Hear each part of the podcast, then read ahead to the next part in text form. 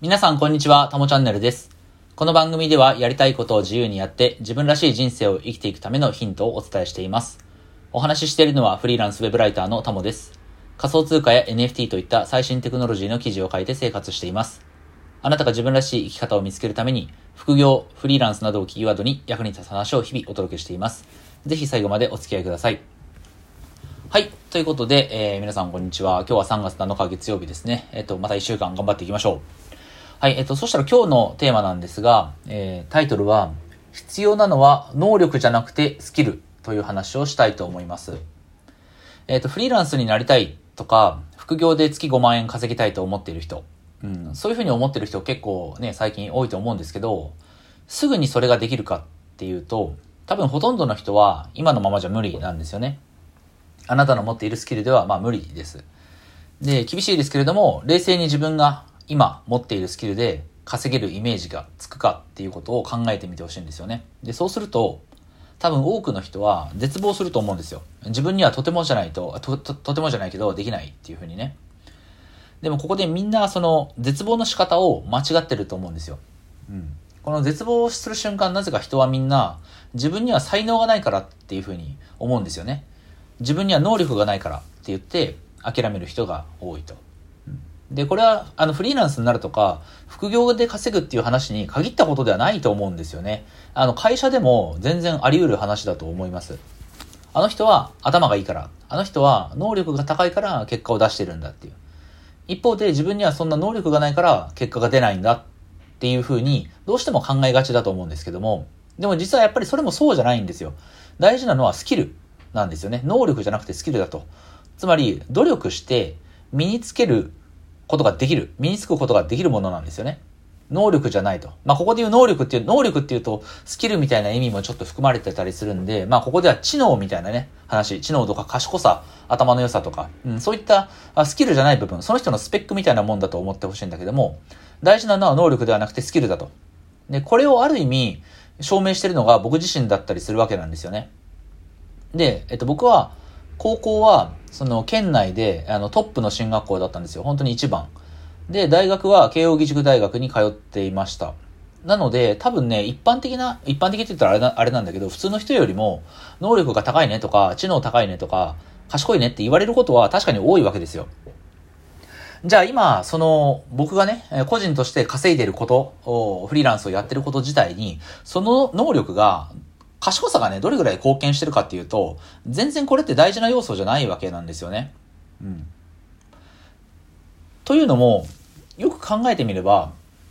僕自身のその能力、知能とか賢さとかね、頭の良さみたいな部分、スペック、人としてのスペックっていう部分は、1年前の僕と今の自分は何も変わらないわけですよ。いや、子供の頃はね、1年前と今を比較すれば、すごいスペック、能力自体にすごい差があるかもしれないけど、大人になってね、もう30代半ばにもなって、1年前の自分と今の自分で、脳みその出来がね、あの、ワンランク一気にアップしたとか、そんなことはありえないわけですよね。うん。むしろいろいろ記憶力が低下するとか、覚え、物覚え、物覚え悪いなとかね、やっぱりあったりすると思うんで、むしろ脳、脳のスペックは下がっていくことの方が多いと思うんだけど、うん。でも、じゃあその、まあ、基本的にスペックがね、1年前と今とで変わらない中で、1年前の僕だったら、絶対に副業で1円稼ぐっていうこともできなかったわけですよ。で、それはなぜかっていうと、ウェブの文章の書き方を知らないからなんですよね。ウェブの文章では SEO ライティングっていう言葉もありますけど、そもそも SEO っていう言葉の意味すら知らないわけですよ。で、ワードプレスでブログを作るとか言うけれども、僕最初ワードプレスってプログラミング言語の一つだと思ってたから、それぐらいね、あの、そのレベルの知識しかなかったんで、当然、ワードプレスを使って文章を、えー、原稿を作ると、原稿をそこに入稿するっていうことも、そ、その操作も、具体的な操作すら当然できないわけですよ。で、さらにちょっと遡れば、1年半ぐらい前の自分だったら、ツイッターも触ったことなかったんですよね。